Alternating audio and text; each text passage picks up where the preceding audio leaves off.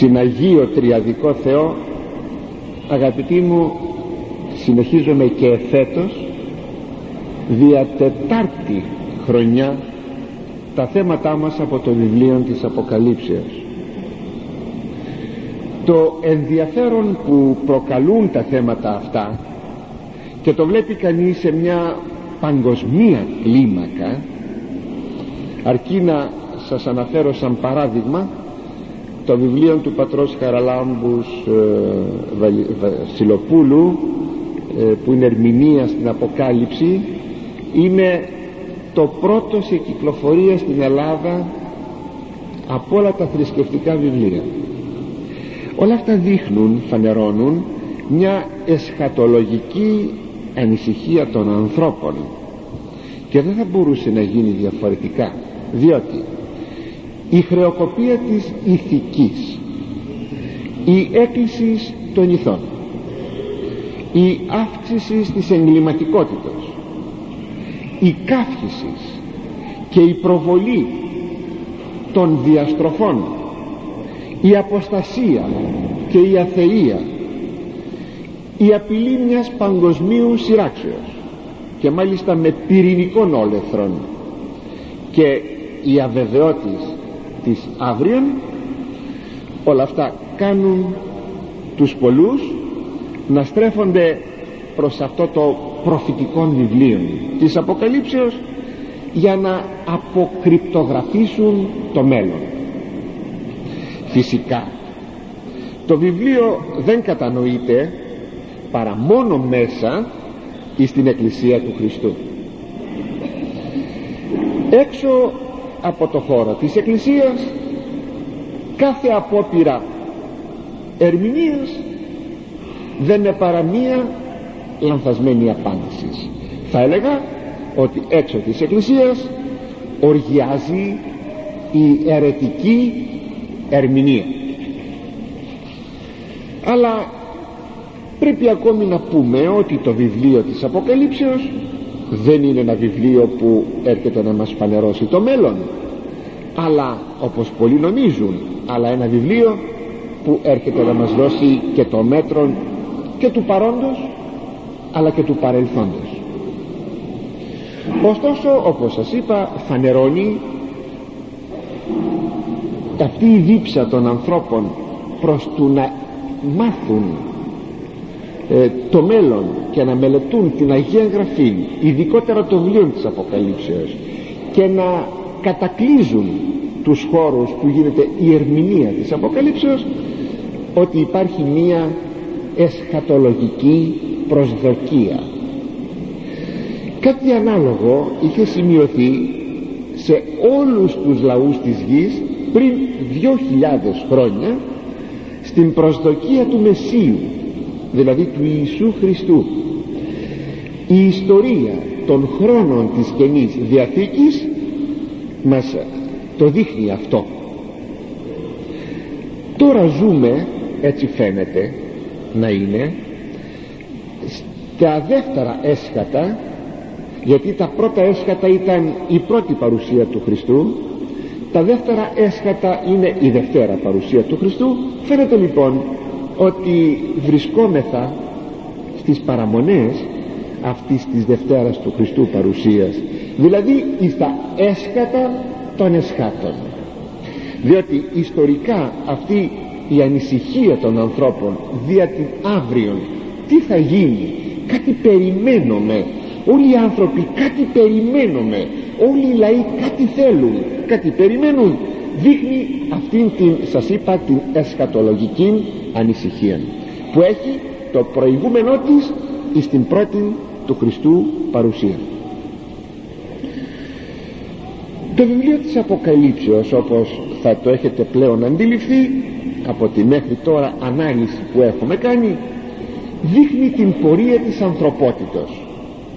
Από την πλευρά της πίστεως βέβαια στον Ιησού Χριστό και της απιστίας ή της αποστασίας από τον Ιησού Χριστό πίσω όμως από την αποστασία των ανθρώπων υπάρχει ο αρχαίος εχθρός μας ο διάβολος που συνεχίζει να υποβάλει το προπατορικό αμάρτημα σε κάθε γενναία των ανθρώπων. Έτσι αυτός και όσοι τον ακολουθούν μεταβάλλονται σε αντίθεες δυνάμεις που στρέφονται κατά του Ιησού Χριστού κατά της Εκκλησίας Του σε μία παγκοσμία τρομακτική πάλι η πάλι αυτή βέβαια θα ενταθεί καθ' υπερβολή με το φαινόμενο της πλάνης και της αποστασίας. Αλλά μόνο για λίγο χρονικό διάστημα εις τα έσκατα όμως τελικά η έκβαση όλης αυτής της πάλης θα είναι υπέρ της νίκης του Χριστού τόσο μέσα στην ιστορία καθόλου το μήκος των αιώνων και με την παρουσία της Εκκλησίας Του και του λαού Του μέσα στην ιστορία όσο και εις τον τερματισμό του κακού και των φορέων του κακού. Αυτή η τελική και οριστική νίκη περιγράφεται από το 20ο κεφάλαιο της Αποκαλύψεως που με τη βοήθεια του Θεού θα αναλύσουμε εφέτος θα ήθελα μόνο να σας υπενθυμίσω δύο λόγια. Την ανελειπή σας παρακολούθηση των θεμάτων αυτών. Μη λείπετε. Ίσως ο ναός πάντοτε είναι γεμάτος αλλά μπορεί όμως να έρχονται κάποιοι που δεν ήρθαν την περασμένη φορά και να λείπουν κάποιοι που ήρθαν την περασμένη φορά. Αυτό σημαίνει ότι δεν έχουμε ανελειπή εδώ φίτηση και παρακολούθηση. Συνεπώς έχουμε μία διάσπαση στην κατανόηση της ερμηνείας του βιβλίου της Αποκαλύψεως. Και αυτό είναι προφανώς σε ζημιά μας. Είναι μια αλληλουχία τα γεγονότα ώστε αν χάσουμε έναν κρίκον δεν μπορούμε να παρακολουθήσουμε τα παρακάτω. Γι' αυτό θερμή παράκληση θα κάνω. Ο Θεός να σας βοηθάει και εσάς και εμένα ώστε από την πρώτη μας ομιλία έως την τελευταία ανελιπώς να βρισκόμεθα εδώ. Θα ήθελα ακόμη να έχετε μία πίστη στη θεοπνευστία του βιβλίου της Αποκαλύψεως. Να μην πείτε άραγε έτσι ή αλλιώς θα λέτε να πάσα στιγμή είναι το βιβλίο του Θεού. Τα αποκαλύπτει αυτά ο Θεός.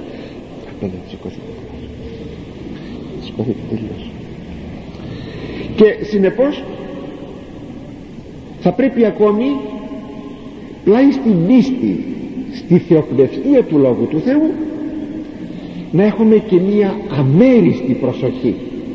Να εξασφαλίζουμε δηλαδή για τον εαυτό μας αμέριστη την προσοχή για να μπορούμε να κατανοούμε εκείνα τα οποία λέγονται για να μην φτάνουμε να ακούμε και να κατανοούμε κάτι διαφορετικό. Με αυτή τη μικρή εισαγωγή στα φετινά μας θέματα ερχόμεθα τώρα αγαπητοί μου εις το Κύριό μας θέμα. Ευρισκόμεθα εις το 20 κεφάλαιο όπως σας είπα και από τους στίχους 1 έως 3 είχαμε αναλύσει πρώτων θερινών διακοπών.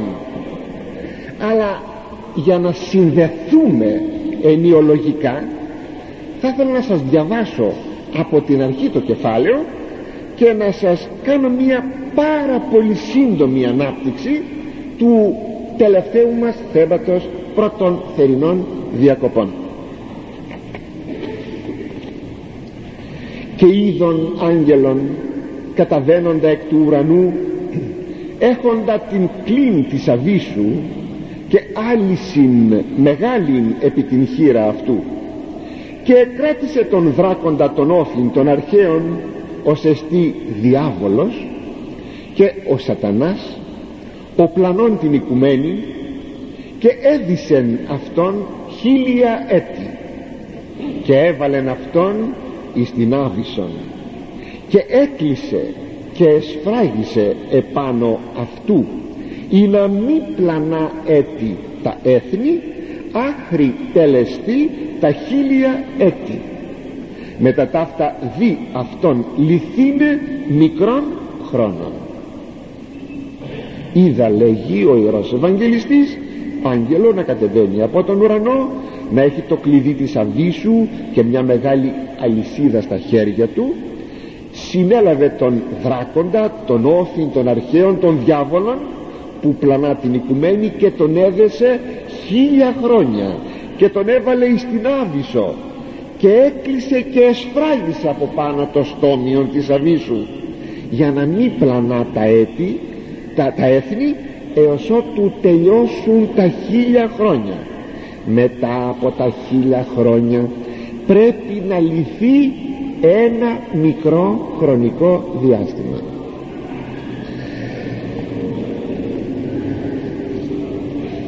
Ομιλεί εδώ δια τη συντριβή του διαβόλου. Δεν θα κάνω ανάλυση πλήρη όπως έκανα πέρυσι αλλά μία συντομοτάτη περίληψη.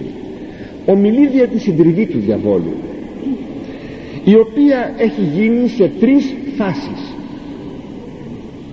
η πρώτη όταν διενοήθη υπερήφανα ο διάβολος κατά του Θεού και εξεδιώχθη από τον ουρανό υπό του Αρχαγγέλου Μιχαήλ και έπεσε μέσα στην δημιουργία επί της γης. Μέσα στην κτιστήν δημιουργία. Κτιστήν ορατήν δημιουργία. Μέσα στο σύμπαν. Ειδικότερα ίσως στη γη η δευτέρα φάση συντριβής του διαβόλου ήταν όταν τον κατήργησε καταργώ θα πει όχι εξαφανίζω καταργώ θα πει θέτω εκτός ενεργείας όταν τον κατήργησε ο Χριστός δια του σταυρικού του θανάτου εκεί τον διάβολον πραγματικά τον ενίκησε και τον συνέτριψε ο Κύριος. Από τη στιγμή που συνετρίβει ο διάβολος επί του σταυρού του Χριστού μέχρι τη Δευτέρα του Χριστού παρουσία ή λίγο πριν τη Δευτέρα του Χριστού παρουσία ακριβέστερα είναι η περίοδος του Ευαγγελίου δηλαδή τα χίλια έτη τα χίλια χρόνια. Αυτά είναι τα χίλια χρόνια. Που ο διάβολος εδέθηκε. Δηλαδή σημαίνει δεν μπορούσε πλέον να ενεργεί εις τους ανθρώπους κατά τρόπον που να μην αυτοί δεχθούν το Ευαγγέλιο. Όταν τα έθνη εγνώριζαν το Ευαγγέλιο και επίστευαν σήμαινε ότι ο διάβολος δεν είχε πλέον τη δύναμη που είχε πριν τον συντρίψει ο Χριστός επί του Σταυρού. Δεν είναι βέβαια η οριστική συντριβή του είναι η δευτέρα όπως σας είπα αυτή φάσης της συντριβής του σατανά. Λίγο όμως πριν το τέλος ένεκα της υποβαθμίσεως της πίστεως και πνευματικότητος των χριστιανών δεν είπε ο Κύριος ότι η αγάπη των πολλών ψυγίσεται η αγάπη των πολλών θα γίνει λέγει ψύχος, ψυγείο. Θα παγώσει η αγάπη των πολλών που σημαίνει οι άνθρωποι θα έχουν αφήσει μπουκαπόρτες στην ψυχή τους για να ξαναμπεί ο σατανάς. Που σημαίνει εδώ ότι πλέον παραχωρεί ο Θεός να υποστούν την επίδραση του διαβόλου που αντιστοιχεί εδώ με τη λύση του το λύσιμό του από την Άβυσσον. Για να το καταλάβετε όταν παρακαλώ οι πρωτόπλαστοι σαν στον παράδεισο ο διάβολος δεν μπορούσε να τους πειράξει. Καθόλου δεν μπορούσε να τους πειράξει. Ούτε να επηρεάσει ε, να, τους, να επιδράσει δυσμενός καθιονδήποτε τρόπο. Από τη στιγμή που με τη δική τους την προαίρεση δεν πρόσεξαν και άκουσαν τη συμβουλή του τότε αγαπητοί μου άφησαν τις πόρτες της ψυχής των ανοιχτές να γίνει κατάκτησης από το σατανά που σημαίνει ότι ο Θεός παρεχώρησε να δεχθούν πλέον κατάκτηση και κατακράτηση από τον διάβολο διότι μόνοι τους εδέχθηκαν την άποψη του διαβόλου αυτό θα γίνει και τότε. Σε ποιους; Στους χριστιανούς. Γιατί για τους χριστιανούς ο λόγος. Θα αρχίσουν οι χριστιανοί να παγώνουν στην πνευματική ζωή και να αποδέχονται τον σατανά. Που σημαίνει θα αρχίσει ο διάβολος να επανακτά τους χριστιανούς και ο Θεός θα παραχωρήσει να τους κατακτήσει. Αυτό αντιστοιχεί με το λύσιμο του διαβόλου που ήταν δεμένος χίλια χρόνια εις την Άβυσσο δηλαδή τώρα δρά επάνω στην ανθρωπότητα όπως δρούσε πριν από το σταυρικό θάνατο του Χριστού. Αυτό λέγει δι λυθήνε τον διάβολο εκείνο το δι δέλτα ε γιώτα περισπομένη που θα πει πρέπει αυτό το πρέπει είναι μια αναγκαιότητα στο ότι οι άνθρωποι αφού θα έχουν υποχωρήσει στην πνευματική τους ζωή θα τους καταλάβει ο διάβολος. Αυτή την έννοια έχει εκείνο το δι εκείνο το πρέπει δηλαδή οφείλ, θα τιμωρηθούν για αυτό που κάνουν. Και είναι γνωστό ο άνθρωπος ο οποίος απέχει του Θεού δαιμονοκρατείται. Είναι η τιμωρία του θα το πω άλλη μια φορά γιατί αυτό το σημείο αυτό το κεφάλαιο ειδικά δε σε αυτά τα πρώτα χωρία έχει γίνει τρομερή παρεξήγηση ερμηνευτική ιδίως από τους αιρετικούς δηλαδή από τους χιλιαστάς. Ότι αυτά τα χίλια χρόνια είναι ο χρόνος του Ευαγγελίου και θα λυθεί ο διάβολος λίγο πριν τελειώσουν αυτά τα χρόνια τα χίλια. Δηλαδή λίγο πριν το τέλος της ιστορίας. Λίγο πριν αυτό το λίγο πόσο θα είναι καταρχάς το λέγει εδώ δι αυτόν λυθήνε μικρών χρόνων θα είναι στο αποκορύφωμα 3,5 χρόνια. Μόνο 3,5 χρόνια αλλά στο αποκορύφωμα. Διότι το λύσιμο του σατανά δεν είναι έτσι ακαριαίο. Διότι οι άνθρωποι δεν τον δέχονται ξαφνικά αύριο το πρωί θα του πούν πέρασε να κατακτήσεις την ψυχή μας θα είναι προοδευτικό. Αλλά αυτή η προοδευτικότητα αποδοχής του σατανά θα κρατήσει πάρα πολλά χρόνια. Αλλά η κατάκτησή του κατά κυριολεξία επάνω σε όλους τους ανθρώπους όπως πριν από τον Σταυρό θα είναι μόνο μισή χρόνια. Αυτά που αντιστοιχούν στην παρουσία του Αντιχρίστου. Μετά δηλαδή από αυτό δεν υπάρχουν κάποια χίλια χρόνια που θα βασιλεύσει ο Χριστός. Τα χίλια χρόνια είναι αυτά. Τα χρόνια του Ευαγγελίου που κλείνονται ανάμεσα θα το πω και λίγο πιο κάτω που κλείνονται ανάμεσα στην πρώτη και δευτέρα παρουσία του Χριστού. Ακριβέστερα λίγο πριν από τη δευτέρα του Χριστού παρουσία. Όπως θα ενθυμίστε σε ένα προηγούμενο κεφάλαιο στο 17ο στίχος 8 όταν ο άγγελος στην έκπληξη του Ευαγγελιστού πρώτης εικόνος του θηρίου του εξηγεί. Τι του είπε; Το θηρίον ο είδες δηλαδή ο διάβολος. Συμπίπτει δε θηρίο να λέγεται και ο διάβολος να λέγεται και ο αντίχριστος και ο, προφη, ο ψευδοπροφήτης εδώ είναι ο διάβολος. Το θηρίον ο είδες χωρίς να αποκλείονται τα άλλα τρία τα άλλα δύο πρόσωπα των οποίων το πνεύμα είναι μέσα στους αιώνες. Θα το πούμε και αυτό λίγο πιο κάτω. Το θηρίο που είδες είναι και ουκέστη και μέλη αναβαίνει εκ της αβίσου και εις απώλεια υπάγειν.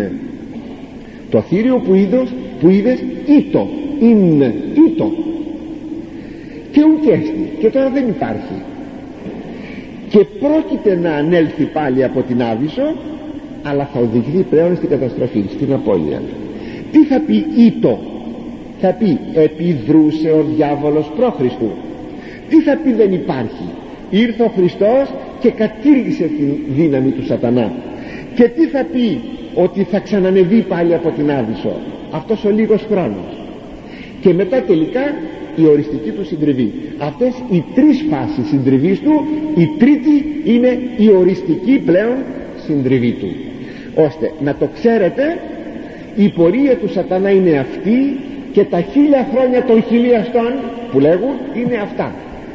Και δεν υπάρχουν άλλα χίλια χρόνια στα οποία θα υπάρχει ευοχία εκείνα μάλιστα τα έντυπά τους που κυκλοφορούν για λόγους προσιλητιστικούς, διαφημιστικούς ε, που έχουν ένα τοπίο εκεί με κάτι νερά, ποτάμια, λιβάδια τα ζώα ήμερα, φρούτα λαχανικά.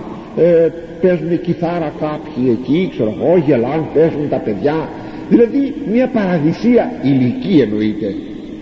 Παραδεισία αλλά ηλική ζωή. Έτσι πιστεύουν ότι θα είναι τα χίλια χρόνια. Οι ταλέποροι. Δεν υπάρχουν άλλα χίλια χρόνια. Είναι αυτά τα χρόνια του Ευαγγελίου με πνευματική έννοια. Όχι με ηλική έννοια. Είναι αυτό ακριβώς που σας ερμηνεύω. Είναι η ερμηνεία της εκκλησίας μας. Είναι η ερμηνεία της Ορθοδόξου εκκλησίας μας. Οτιδήποτε άλλο ακούσετε να το, να το απορρίψετε. Έτσι θα θυμόσαστε αυτό που είναι πολύ σημαντικό και είναι παράλληλο χωρίο. 17,8 στο βιβλίο της Αποκαλύψεως. Το θηρίον ο είδες ειν και ουκέστη και μέλη αναβαίνει της αβίσου και εις απώλεια υπάρχει είναι αυτή η απάντηση. Και τώρα αγαπητοί μου ερχόμεθα στο κύριο μας θέμα. Αυτό θα είναι τα, ε, τα περσινά. Αυτά που είχαμε πει πρώτων διακοπών.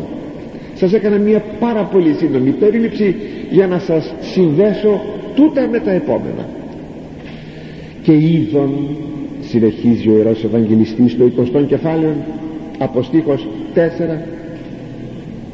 και είδον θρόνους και κάθισαν επ' αυτούς.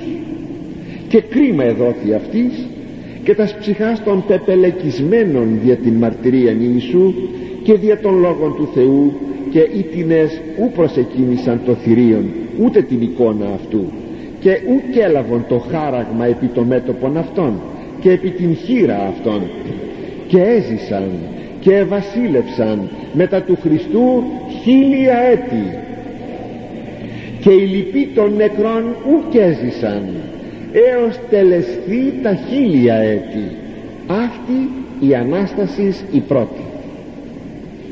Μακάριος και Άγιος ο έχων μέρος εν τη Αναστάση τη πρώτη.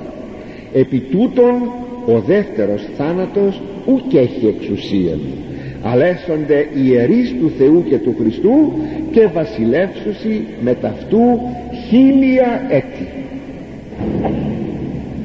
Μια σύντομη απόδοση. Είδα θρόνους και πάνω σε αυτούς κάθισαν. Ποιοι κάθισαν; Και δόθηκε σε αυτούς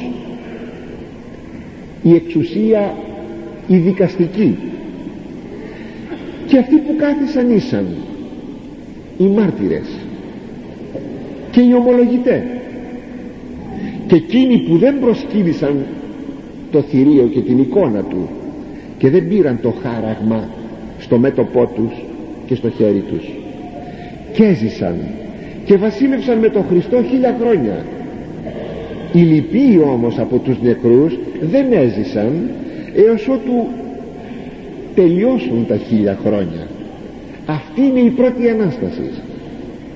Ευτυχισμένος και Άγιος αυτός που έχει μέρος στην πρώτη Ανάσταση. Σε αυτόν, σε αυτούς σε πληθυντικό τώρα, σε αυτούς ο δεύτερος θάνατος εξουσία δεν έχει. Αλλά θα είναι ιερείς του Θεού και του Χριστού και θα βασιλεύσουν μαζί του χίλια χρόνια θα μου πείτε είναι μία περικοπή εξαιρετικά γρυφώδης και ακατανόητος. Θα δείτε απλά απλά πως θα λυθεί η απορία σας σε κάθε σημείο αυτής της περικοπής. Μόνο όπως σας είπα στην αρχή προσοχή. Καταρχάς πρέπει να εννοήσουμε ολόκληρη αυτή την περικοπή που μας λέγει ο Ιερός Ευαγγελιστής να συντελείται μέσα στα χίλια χρόνια. Είδατε κατ' επανάληψη το λέγει.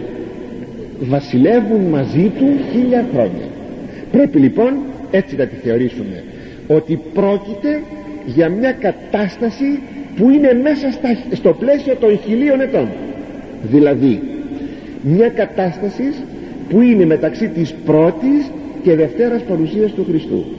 Όχι μελλοντικής, αλλά εάν τώρα ζούμε τα χίλια χρόνια διότι θα μέσα στον χώρο μεταξύ των δύο παρουσιών του Χριστού αναμφισβήτητα είναι η εικόνα που μας λέγει εδώ μέσα στην εποχή που ζούμε. Δηλαδή μέσα στο χώρο του Ευαγγελίου των χιλίων ετών. Ποιοι είναι αυτοί οι θρόνοι; Είναι γνωστό ότι ο θρόνος είναι σύμβολο. Πρώτον του διδασκάλου. Θυμηθείτε πως ελέγεται η διδασκαλική έδρα ή ο θρόνος του Μωυσέως. Καθέδρα του Μωυσέως. Ο Κύριος είπε ότι οι γραμματείς εκάθισαν στην καθέδρα του Μωυσέως. Είναι λοιπόν το σύμβολο του διδασκάλου. Είναι ακόμη το σύμβολο της δόξης και το σύμβολο του δικαστού του κριτού της κρίσεως. Ο Ανδρέας Κεσαρίας γράφει και ήδη μεν της Αγίης Αποστόλης διδασκαλική θρόνη δίδονται διόν τα έθνη πεφωταγώγινται ποιοι είναι οι πρώτοι η πρώτη κατηγορία από αυτούς που βλέπει να κάνουν σε θρόνος Ευαγγελιστής. Πρώτη πρώτη αγαπητοί μου είναι οι, οι Απόστολοι. Είναι οι Άγιοι. Είναι οι μάρτυρες.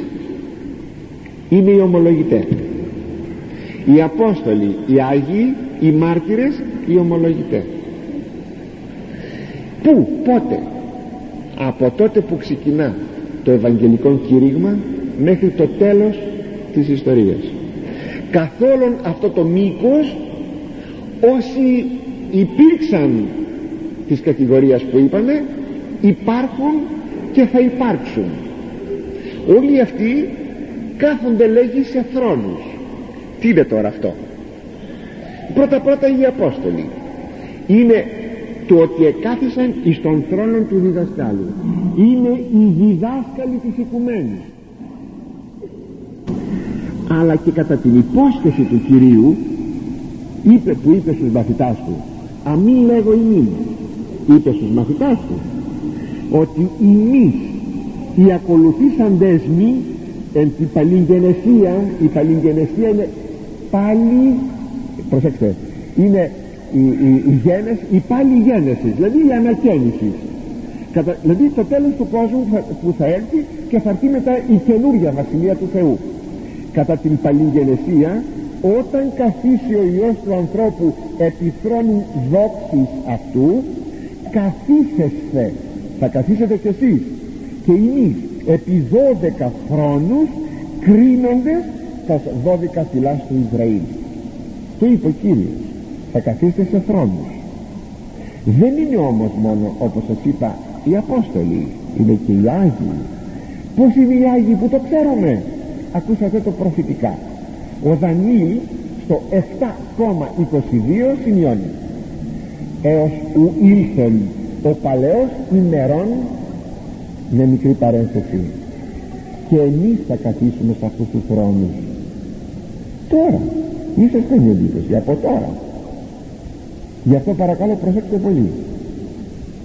Εκείνους που ο Θεός θα ευδοκίσει ή του ίδιοι θα θελήσουν μπορούν να καθίσουν σε αυτούς τους θρόνους.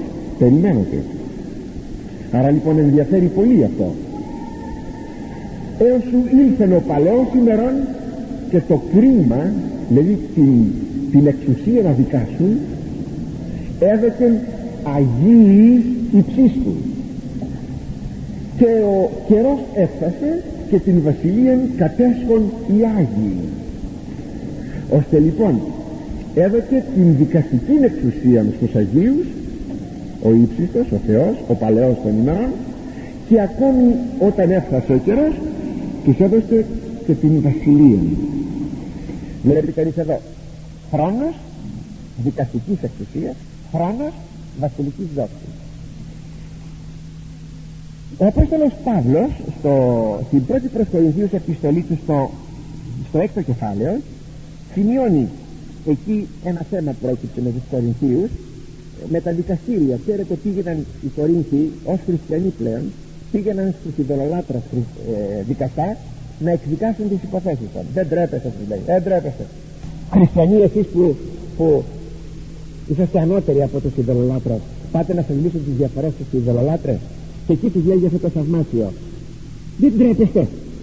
Δεν ξέρετε ότι οι Άγιοι των κόσμων κρίνουσι ότι οι Άγιοι Άγιος δε κατά την Καινή Διαθήκη είναι ο πιστός είναι ο χριστιανός. Ότι οι Άγιοι θα κρίνουν δηλαδή θα δικάσουν τον κόσμο.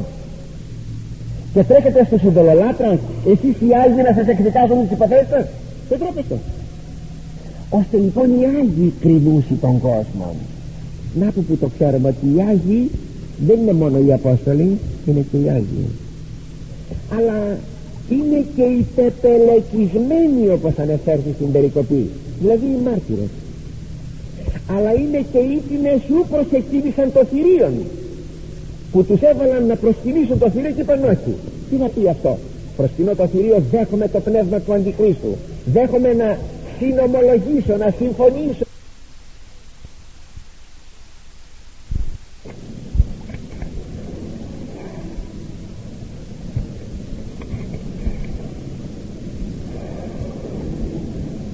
ώστε λοιπόν αγαπητοί μου η δόξα αυτή των Αγίων είναι ήδη παρούσα βλέπουμε ότι οι Άγιοι, οι ομολογητές, οι Απόστολοι, οι μάρτυρες απολαμβάνουν τη δόξα αυτή από την παρούσα ζωή, από εδώ τώρα. Έχουμε τις μνήμες των Αγίων, τις εορτές, έχουμε αφιερωμένη υμνογραφία σε αυτούς. Τιμούμε τους Αγίους, βλέπετε πόσα ιστορικά σπουδαία πρόσωπα πέρασαν, να πάρω στον ελληνικό χώρο. Πολύ σπουδαίοι πέρασαν από τον ελληνικό μας χώρο. Προγονείς μας σπουδαίοι. Μέγας Αλέξανδρος σπουδαίοι φιλόσοφοι μεγάλοι άνδρες. Ποιους θυμόμαστε παρά μόνο απλώς σαν ιστορία; Ποιους τιμούμε πιο ιδιαίτερα; Οι Άγιοι και οι μάρτυρες βλέπετε πως τιμώνται. Να λοιπόν ότι κάθονται επί θρόνου δόξης. Πως το είπε αυτό ο Χριστός; Εάν της εμή διακονεί τιμήσει αυτόν ο πατήρ.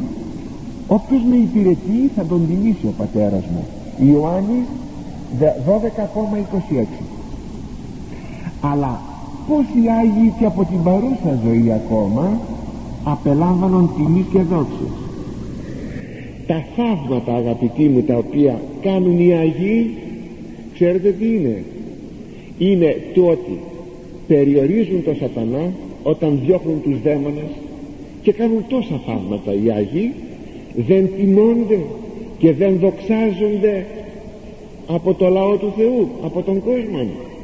Δοξάζονται. Ε λοιπόν αυτή είναι η δόξα δοξάζονται μαζί με τον Χριστό συνδοξάζονται. Βλέπετε κάνουμε λειτουργία. Δοξάζουμε τον Χριστό και ταυτόχρονα τιμούμε και δοξάζουμε και τον Άγιο που τιμούμε σήμερα. Αύριο τον άλλον Άγιο και ούτω καθεξής.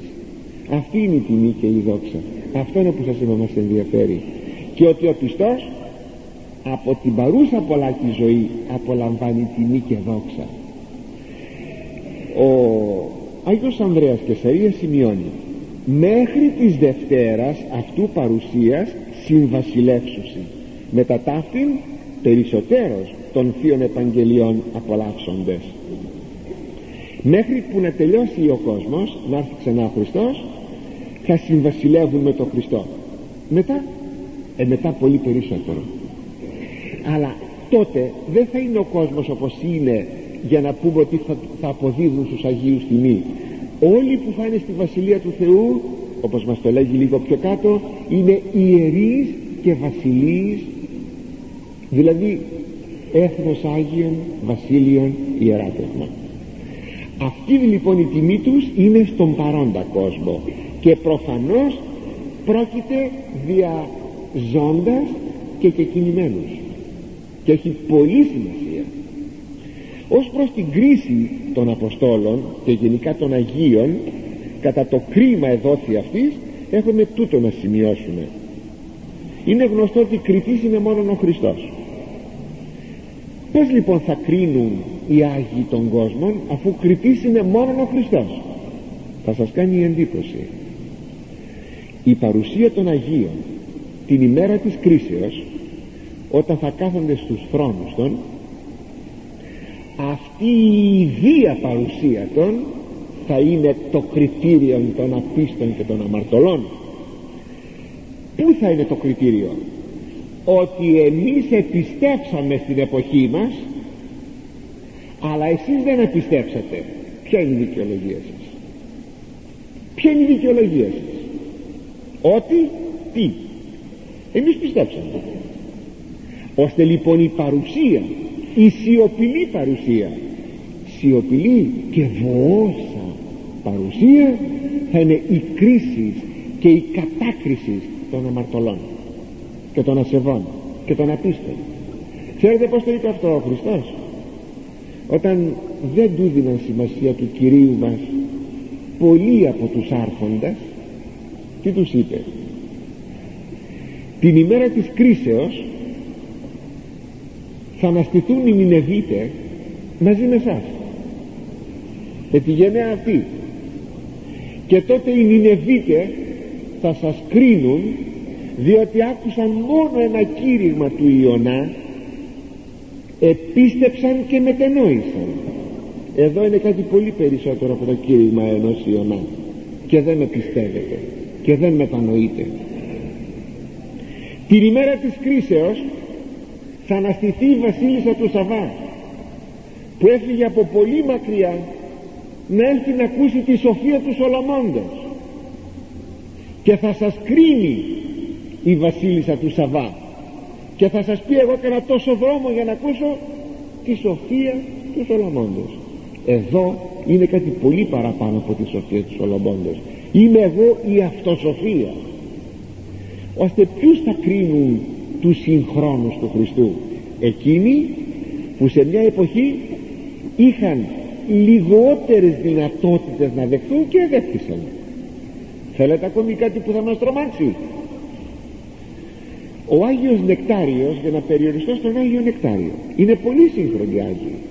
Ο Άγιος Σάββας της Καλύμνου ο Άγιος Α, Άγιος Β προημερών πάλι ε, ανεδείχθηκε αρετηρήθη Άγιος ε, στην ε, Ζάκυνθο συγγνώμη στην Κεφαλονιά ένας άλλος στην ε, ε, Ετωλοακαρμενία και τα λοιπά.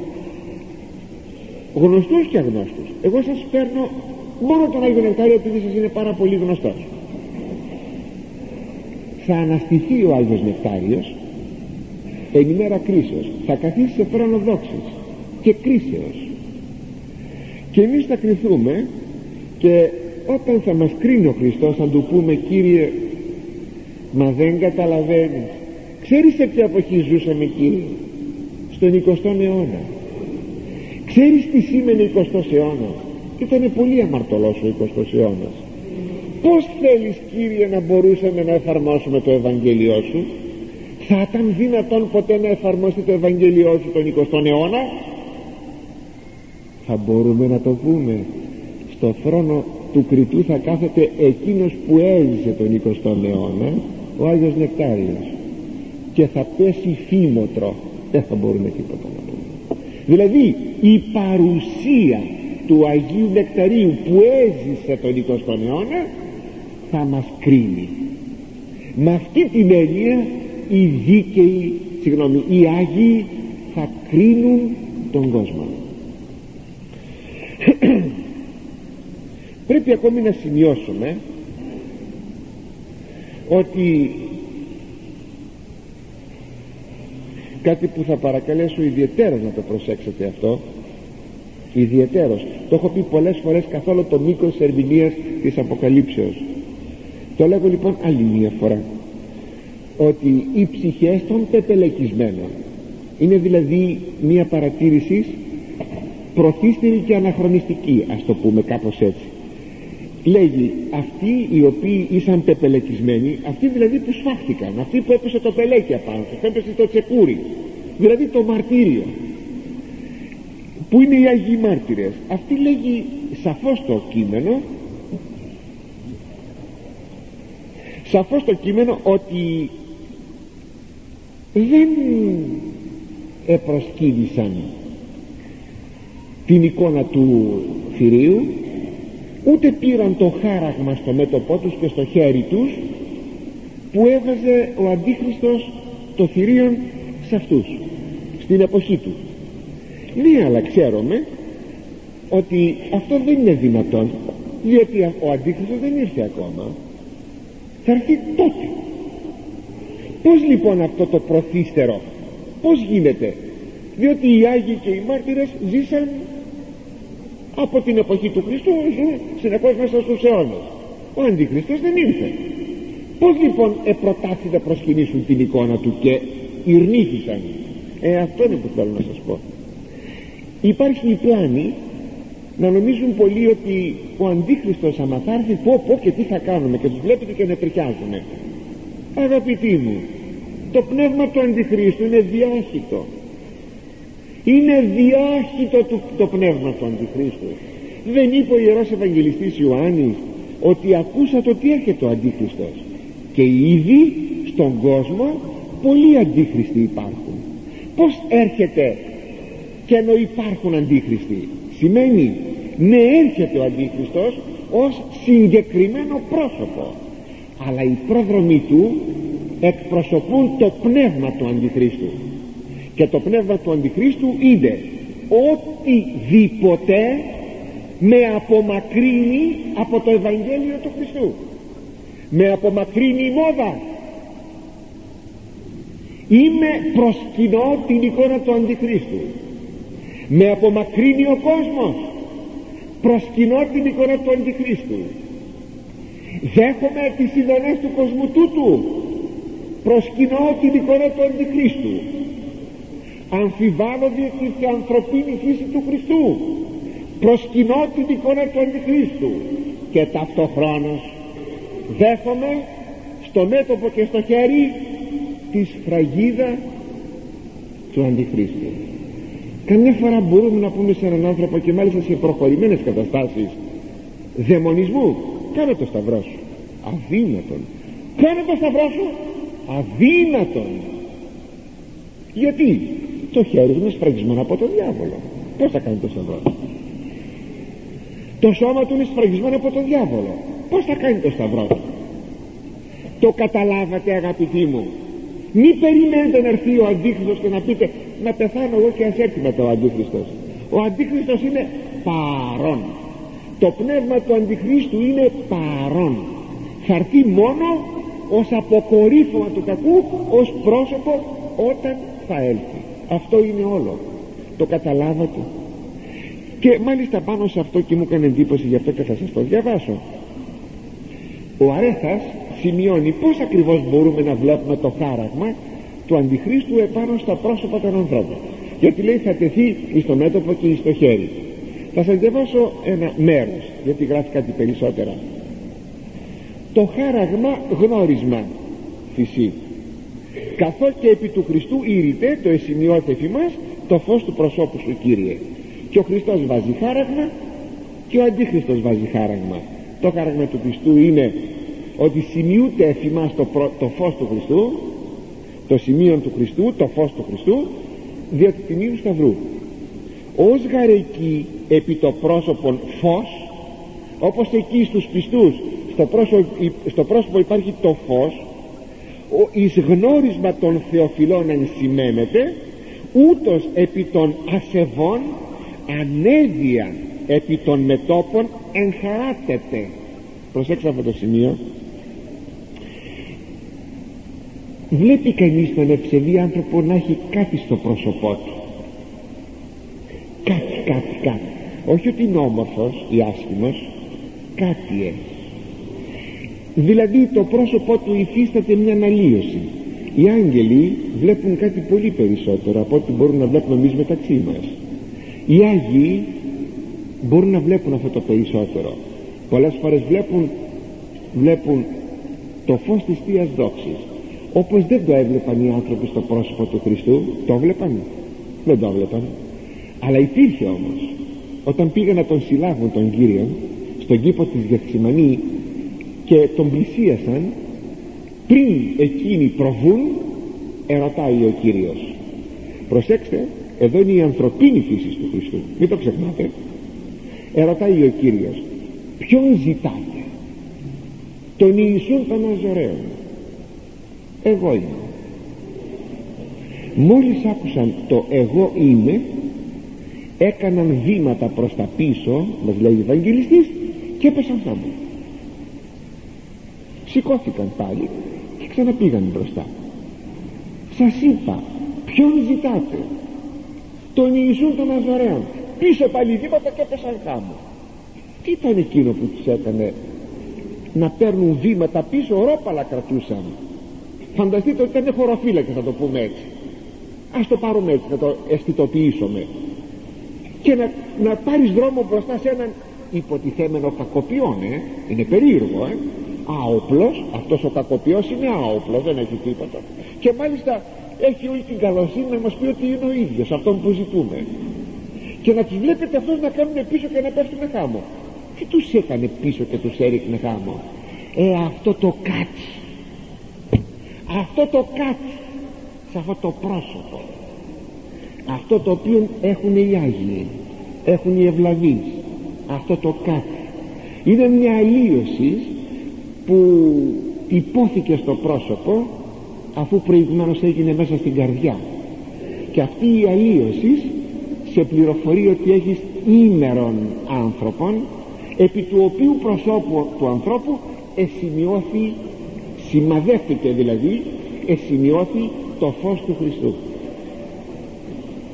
Εξάλλου το ζητούμε αυτό ε, σε, στις προσευχές μας να σημειωθεί το φως του προσώπου σε εμάς Χριστέ το φως των αληθινών το φωτίζουν και αγιάζουν πάντα άνθρωπον ερχόμενοι στον κόσμο, στον κόσμο. σημειωθεί το εφημάς το φως του προσώπου σου. Είναι η ευχή της πρώτης, της πρώτης ώρας που λέμε. Σημειωθεί το εφημάς το φως του προσώπου σου. Δηλαδή να εγχαραχθεί να, να σφραγιστεί στο μέτωπό μας στην ύπαρξή μας το φως του προσώπου σου. Πως μπαίνει η σφραγίδα του αντιχρίστου; Άκουσα ούτως επί των ασεβών ανέδεια επί των μετόπων εγχαράτεται βλέπετε ένα πρόσωπο ανεδές ένα πρόσωπο ξεδιάντροπο ένα πρόσωπο που λες σκοτεινό πρόσωπο σκοτεινό. Σας κάνει εντύπωση απαρακαλύπτος και ανυποστόλος εμφανιζομένων οποίοι την εσύ απαρακάλυπτα ξέσκεπα και ανυπόστολα υποστέλω την σημαία, σημαία κατεβάζω τη σημαία. Δηλαδή με άλλα λόγια χωρίς υποστολή χωρίς κάλυμα φαίνεται το πρόσωπό τους ότι έχει τη σφραγίδα του αντιχρίστου. Και είναι τούτο εμφαντικότερον ή τεσατόπις των εαυτών πράξεων το γνώρισμα ευεβαίωσαν και για να γίνει εμφαντικότερο, φανερότερο, καθαρότερο στους άλλους ότι φύρουν τη σφραγίδα του Αντιχρίστου το βλέπει κανείς επάνω στις πράξεις τους.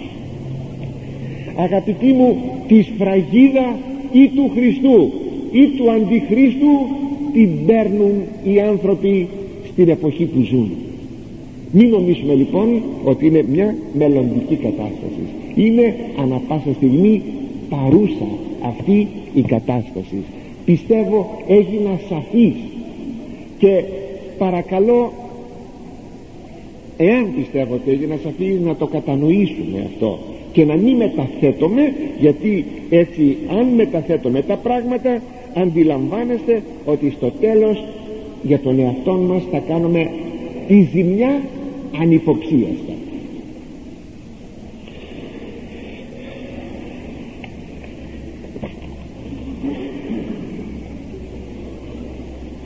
έζησαν και βασίλευσαν μετά του Χριστού χίλια έτη. Είναι οι Άγιοι που έζησαν εδώ στη γη κατά Χριστόν όπως σας είπα και συνεχίζουν να ζουν εις των ουρανών με τον Χριστόν και που ευρίσκονται εις τον παράδεισο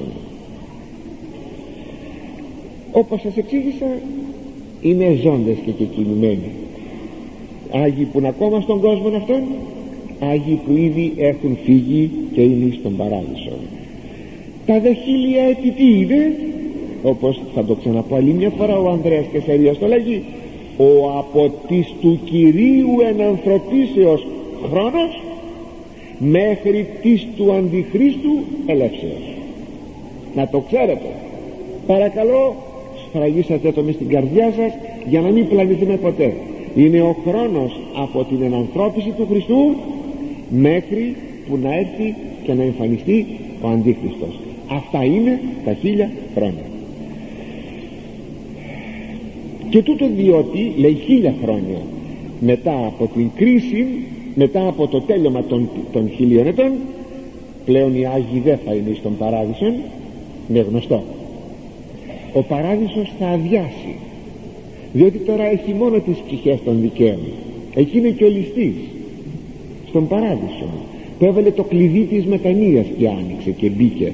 Έβαλε το κλειδί του μνήστητή μου Κύριε και μπήκε μέσα της πίστας και της μετανοίας αλλά εκεί ο ληστής δεν θα μείνει θα φύγει.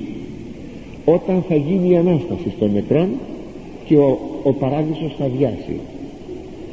Θα γεννήσει τότε η Βασιλεία του Θεού διότι στον παράδεισο είναι μόνο ψυχές. Εδώ στη Βασιλεία του Θεού θα είναι πλήρη πλήρης άνθρωποι. Στον παράδεισο συγγνώμη στη Βασιλεία του Θεού είναι μόνο ο Χριστός διότι ανεστήθη με το σώμα του. Η δε Εκκλησία μας πιστεύει ότι είναι και η Θεοτόκος που ανεστήθη. Άλλος εις τον παράδεισο εις την Βασιλεία του Θεού δεν είναι. Οι δίκαιοι είναι μόνο ως ψυχές εις τον παράδεισο. Όχι στην Βασιλεία του Θεού.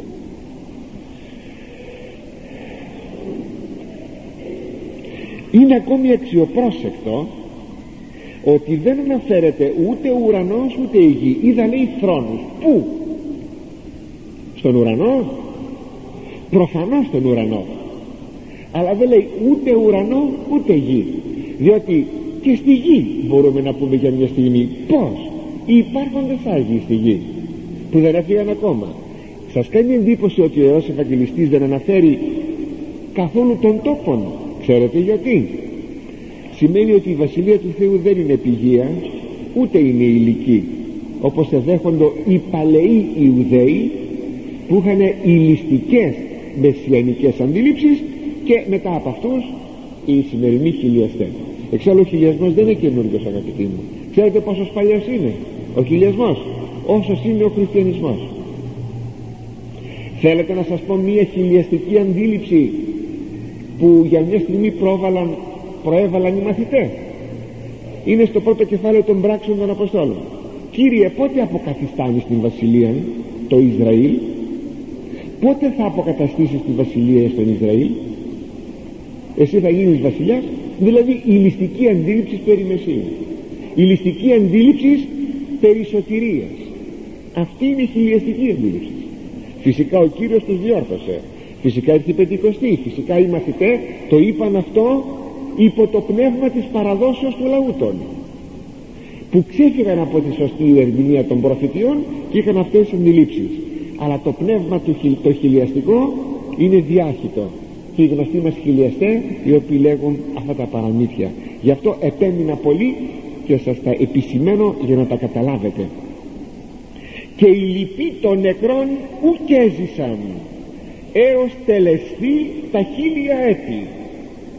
Ποιοι είναι αυτοί οι λοιποί των, των νεκρών που δεν έζησαν μέχρι που να τελειώσουν τα χίλια χρόνια; Εδώ μπαίνει μια παρένθεση του Αγίου Ιωάννου στο κείμενο γιατί θα επανέλθει. Είναι συνήθειά του να κάνει αυτές τις παρεμβολές ο Άγιος Ιωάννης. Ε, θέλει να δείξει βιάζεται τροποντινά θα μιλήσουμε όμως ξανά για αυτούς παρακάτω. Θέλει να δείξει την τύχη εκείνων που δεν πίστεψαν εις τον Ιησού Χριστόν. Αυτοί λογίζονται νεκροί. Προφανώς όμως είναι πνευματικός νεκροί. Η δε λυπή των νεκρών των νεκρών πνευματικός ούτε έζησαν. Δεν έζησαν. Έως τέλεση τα, τα χιλιέτη. Δεν πει έως τέλεση τα χιλιέτη. Στην παρούσα ζωή έμεινες άπιστος. Ήσουν νεκρός. Πέθανες. Όταν πέθανες πήγες στον Άδη. Ο Άδης θα τελειώσει και αυτός άμα τελειώσουν τα χίλια χρόνια. Δηλαδή όταν ξανάρθει ο Χριστός στον κόσμο και ο Παράδεισος και ο Άδης θα καταργηθούν. Πού σου θάνατε το κέντρο πού σου άδει το μήκος δεν λέει ο Απόστολος Παύλος. 1 Κορινθίους 15 κεφάλαιο. Το λέγει ο Ισαΐας αυτό. Πού είναι η νίκη σου θάνατε πού είναι το κεντρί σου άδει πού είναι πού είναι άδει που τους μάζευες όλους. Δεν θα υπάρχει ο άδης. Θα δώσει ο άδης τους νεκρούς. Θα γίνει Ανάστασης. Και τότε θα πάνε στην κόλαση. Συνεπώς αυτό σημαίνει έως ότου τελειώσουν τα χίλια χρόνια. Γιατί; Γιατί στον Άδη δεν υπάρχει Ανάσταση δεν υπάρχει μετάνοια ούτε δυνατότητα να πούν θα αλλάξουμε δεν υπάρχει αυτή η δυνατότητα. Πνευματικός νεκροί θα μείνουν μέχρι που να τελειώσουν τα χίλια χρόνια. Ο Κύριος το είπε ως εξής. Και αυτή εστί η αιώνια ζωή ή να γινωσκοσίσε των μόνων αληθινών Θεών και ον απέστειλας Ιησούν Χριστόν. Όσοι συνεπώς δεν πιστεύουν αφού στερήθηκαν αυτής της αιωνίου ζωής αφού δεν πιστεύουν λογίζονται νεκροί. Και ο Ισαΐας λέγει στην οδή του η δε νεκρή ζωή ουμή είδωση η νεκρή ζωή δεν θα δουν αλλά όπως βλέπετε και όπως αντιλαμβάνεστε αγαπητοί μου εδώ έχουμε όχι μόνο αυτήν την νέκρωση που λέγει την πνευματική νέκρωση έχουμε μία πρώτη Ανάσταση έχουμε μία δεύτερη Ανάσταση έχουμε έναν πρώτον θάνατον έχουμε ένα δεύτερο θάνατο. Τι είναι αυτά που σας διάβασα προηγουμένως στην περικοπή από το 4 έως το 8 έως το 6 πορεία αυτά επειδή τελείωσε η ώρα μας πρώτα Θεός θα τα δούμε την ερχομένη Κυριακή